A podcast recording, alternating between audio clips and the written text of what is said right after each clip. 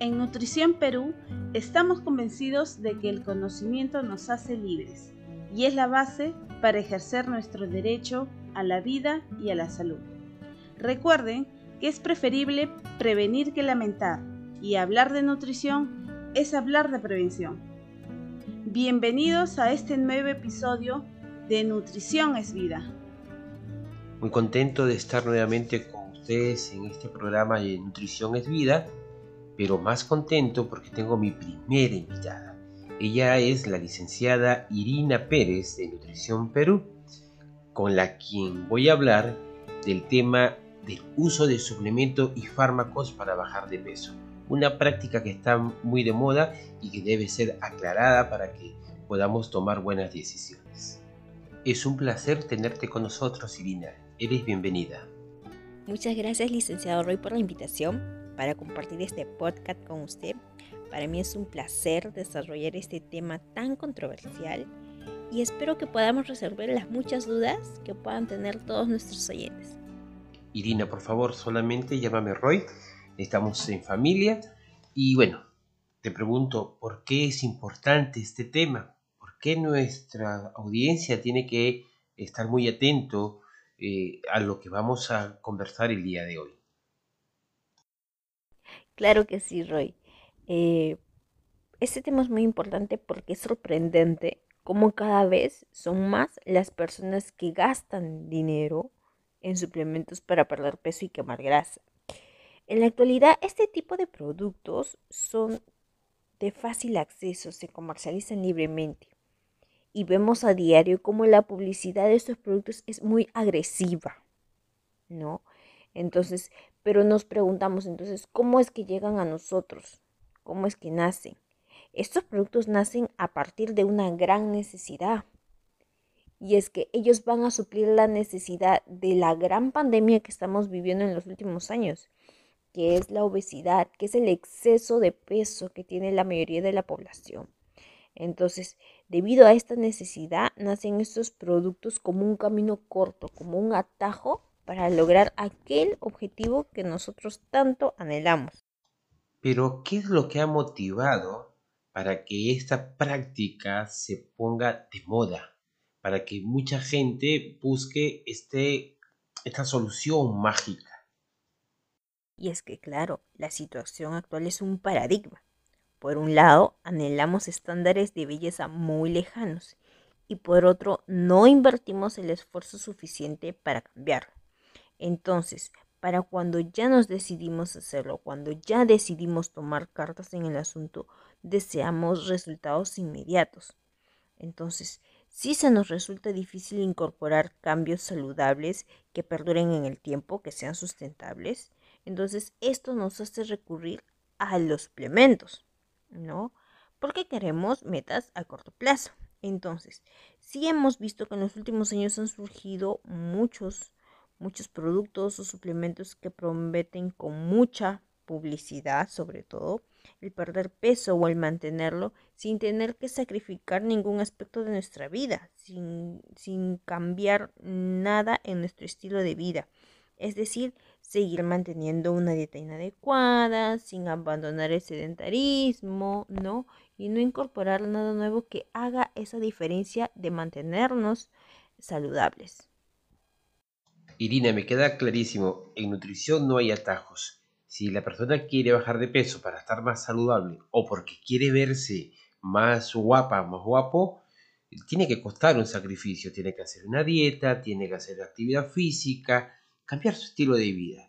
Eh, esto me parece muy importante el hecho que lo haya señalado porque nuestros oyentes tienen que eh, tener bien consciente de que si quieren un cambio ese tiene que ser un cambio profundo. Bien, ahora, pero ahora quisiera que me cuentes, Irina, qué tipo de suplementos encontramos en el mercado, porque hay de todo tipo y yo creo que tú eres la especialista y nos vas a ayudar a poder ver eh, los grados de complicación que podemos tener al escoger ciertos suplementos o fármacos. Bien, Roy. Entonces, si nosotros queremos identificar los efectos ¿no? que van a producir este tipo de suplementos en nuestro cuerpo, tenemos que saber cuál es el origen de los principios activos, ¿no? Entonces, estos principios activos son aquellos que van a inducir ¿no? las reacciones en nuestro cuerpo. Eh, podemos comenzar, por ejemplo, primero aquellos que tienen principios activos dirigidos a elevar los niveles de adrenalina, ¿no? que por lo general están presentes en productos que se consumen antes del entrenamiento, ¿no? en lo que muchos llaman el pretreno. Entonces, ¿por qué? Porque por lo general al elevar la adrenalina les va a permitir ¿no? rendir un poco más durante las horas de ejercicio o durante el tiempo de ejercicio. Entonces con este rendimiento es cierto, sí, hago más ejercicio, entonces voy a quemar más grasita, entre comillas, pero la particularidad de este tipo de productos es que a mediano y largo plazo sí se va a perder masa grasa, pero también se va a llegar a perder masa muscular. Entonces, también estos productos van a tener efectos secundarios, ¿no? Como por ejemplo, van a haber alteraciones a nivel nervioso, puede elevar también lo que es la presión arterial y sobre todo induce a una adherencia al producto. Es decir, eh, que a un mediano o largo plazo yo voy a duplicar la dosis cada vez más. Entonces tenemos que tener en cuenta y sopesar ¿no? los efectos secundarios ya mencionados y el efecto, entre comillas, positivo que va a ser el perder peso. Entonces tenemos que sopesar si vamos a sacrificar a nuestro sistema nervioso, si vamos a sacrificar a que nuestra presión arterial se eleve más por tomar un camino mucho más rápido para bajar de peso o para quemar grasita. Eso es lo que tenemos que tener en cuenta en este tipo de productos. Estos productos energizantes, por llamarlo de una manera, o que dicen que le dan alas, eh, bueno, eh, tienen componentes muy, muy fuertes y yo quisiera que eh, hables de, de, los más comunes, que son los que producen justamente esta elevación de adrenalina para poder hacer mayor cantidad de ejercicio o estar más despierto, más activo durante el día. Roy, y de aquellos principios activos más conocidos que elevan los niveles de adrenalina tenemos, por ejemplo, la cafeína y la taurina, ¿no? Que lamentablemente no solamente están presentes en este tipo de, productos dirigidos a personas que hacen ejercicio, sino también en productos que se expenden libremente, que los podemos encontrar en la bodega de la esquina, como por ejemplo las bebidas energizantes que muchas personas consumen de una manera inadecuada. ¿no? Hace unos años se puso de moda consumirlos antes de los eventos sociales, por ejemplo, a combinarlos con bebidas alcohólicas y también a consumirlos como hace que estemos más tiempo en vigilia, ¿no? Lo consumían muchos estudiantes para quedarse más horas eh, estudiando, para rendir más, entre comillas, ¿no? Ahora, los efectos negativos de esto ya los hemos mencionado, entonces tenemos que sopesar mucho eh, qué estamos eh, haciendo con nuestro cuerpo, si vale la pena o no sacrificar todo este tipo de cosas. Bueno, Irina, pero la cosa no queda ahí, no queda solamente en el tema de los energizantes y el uso de, la, de estos componentes que aumentan la adrenalina. Hay mucha gente eh, usando incluso fármacos para bajar de peso. hablemos de eso, por favor. En los últimos años también estamos viendo que muchas personas están utilizando medicamentos para bajar de peso, ¿no? Aquellos medicamentos que se utilizan en la práctica clínica para pacientes en específico. Por ejemplo, uno de ellos y el más conocido y el más utilizado es la metformina, utilizado en pacientes diabéticos, ¿no? Entonces, la acción de la metformina hace que ingrese más azúcar al músculo y al hígado. Entonces, el pensamiento erróneo que tienen muchas de estas personas es que si ingresan más azúcar proveniente del exceso de calorías que consumen, de la vida sedentaria que tienen, ¿no? que ingrese a estos órganos y no a formar masa grasa. Lamentablemente no es así, porque la pérdida, entre comillas, de peso que pueden tener por esta acción, por la toma de este medicamento, es casi insignificante. No, la pérdida de peso son gramos Otro medicamento muy popular es la levotiroxina, utilizado en pacientes hipotiroideos para acelerar su metabolismo. Ahora bien, si nosotros no somos este tipo de pacientes, vamos a alterar el correcto funcionamiento de nuestra glándula tiroides.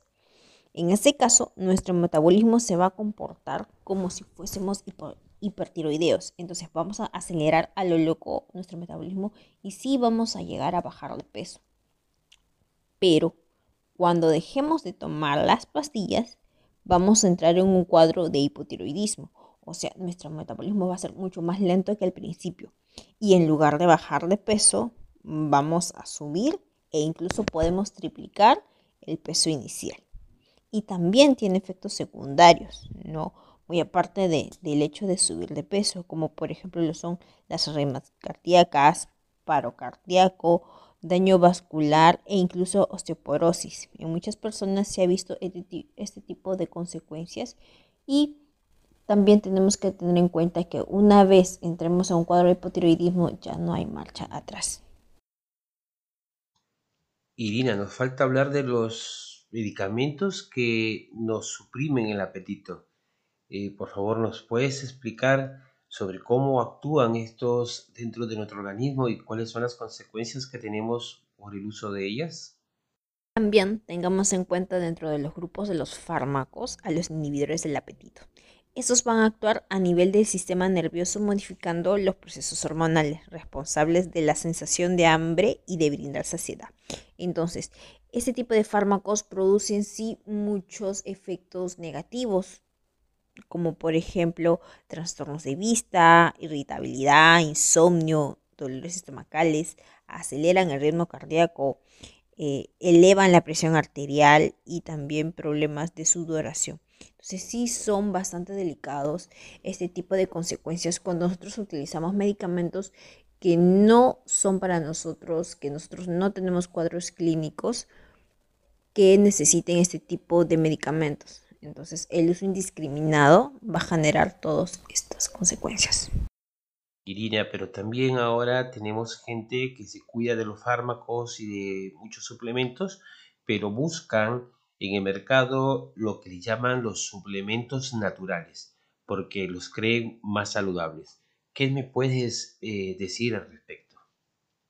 Por supuesto, Roy, no nos olvidemos de ellos, ¿no? También existen los suplementos que son derivados de productos naturales, que contienen algún principio activo al que se le atribuye beneficios para bajar de peso, como son, por ejemplo, la nuez de la India, por citar alguno, también tenemos a la Garcinia camboya, al el té colombiano, etc. Entonces sí son de fácil distribución y sí eh, son muy populares porque pasan de boca en boca. Entonces nunca faltan eh, aquellos comentarios que, por ejemplo, me dicen, a mi vecina, a mi amiga, a mi prima, a mi mamá le funcionó tal cosa, entonces yo también voy a hacer lo mismo porque bajó de peso, ¿no? Bajó tantos kilos en tanto tiempo. Eh, este tipo de, productos se, viralizan, se vuelven muy populares, pero la mayoría de ellos no tienen un sustento científico, o al menos no del producto como tal, sino del principio activo aislado o encontrado en otro, en otro alimento, por decirlo así, y que tal vez ha funcionado como tal. Bueno, Irina, para concluir, quiero que podamos hablar de estos suplementos que se venden por todo lado con personas que dicen ser expertos en nutrición, pero que básicamente tienen formación de vendedores, ¿no? Esos productos XX Life, por llamarlo de una manera y no decir marcas. ¿Cómo llamarlos? ¿Dada Life? Estos se venden por red de mercadeo, donde más que compradores buscan adeptos. Y sí, en lo personal me ha tocado atender este tipo de pacientes en la consulta que han consumido previamente estos productos y que por lo general vienen con eh, consecuencias o con efectos negativos muy marcados en su mayoría. Por ejemplo, casi el 99% me ha venido con problemas estomacales, con pérdida de masa muscular, con irritabilidad y con alteración en el sueño. Eh, la mayoría de estos productos buscan reemplazar comidas principales. Entonces poco a poco van alterando nuestro metabolismo, nuestro ritmo de metabolismo. Y también podemos caer en la ansiedad. Entonces, pero estas empresas son bastante astutas porque te venden otro producto adicional para calmar tu ansiedad. Entonces van bloqueando todo eso y vas reduciendo de peso, a veces sí, a veces no, pero alterando ya tu metabolismo, ¿no? Y así llegan muchas veces a la consulta con ya con, con, todas estas consecuencias y sobre todo se les hace muy difícil bajar de peso. Y sobre todo la consecuencia más grave para ellos es el efecto rebote, porque a veces dejan de tomarlo y viene el efecto rebote, ¿no? Y también la inversión económica no es poca. Entonces sí se invierte mucho dinero y por eso estas empresas cada vez buscan más y más y más seguidores, ¿no? Porque es, es, un negocio bastante rentable. Irina, quiero darte las gracias por todo lo que nos has brindado. Esta información es muy valiosa para que nuestros oyentes puedan tomar decisiones. Así que ahora te quiero pedir tus recomendaciones finales. Entonces, ya conociendo las consecuencias del consumo de estos suplementos, está en nosotros tomar la decisión si sacrificar nuestra salud por tomar un camino más corto o cambiar de estilo de vida hacia uno más saludable y que beneficie sobre todo a nuestra salud. Recordemos que no hay atajos, todo es consecuencia de nuestro esfuerzo y que existen los pilares para llegar a nuestro peso ideal. El primero es llevar una dieta saludable y balanceada, supervisada por un nutricionista. Realizar actividad física y constante es uno de los pilares más importantes. Y hay uno adicional, pero que es fundamental, la disciplina y la automotivación para poder alcanzar nuestros objetivos. Recordemos que con esto jamás tendremos el temido efecto rebote. Así que la decisión está siempre en nosotros. Irina, quiero darte las gracias por compartir con nosotros tus conocimientos eh, ha sido un placer tenerte en el programa, en este episodio de Nutrición es Vida y espero volverte a tener pronto. Eh, de verdad que ha sido muy ilustrativo y la información que nos has brindado será de mucha utilidad para nuestros oyentes. Muchas gracias, ha sido la licenciada Irina Pérez de Nutrición Perú. Muchas gracias a ti, Roy, por la invitación para la realización de este podcast. Espero que haya sido de mucha utilidad para todos nuestros oyentes para poder resolver tal vez muchas dudas que pudieran tener. Y es un placer poder conversar contigo una vez más. Bien, ha sido todo en este episodio. Muchas gracias por seguirnos. Eh, compartan esta información. Nos vemos en el próximo episodio de Nutrición y Vida se despide su seguro servidor, licenciado Roy Miranda de Nutrición Perú. Hasta pronto.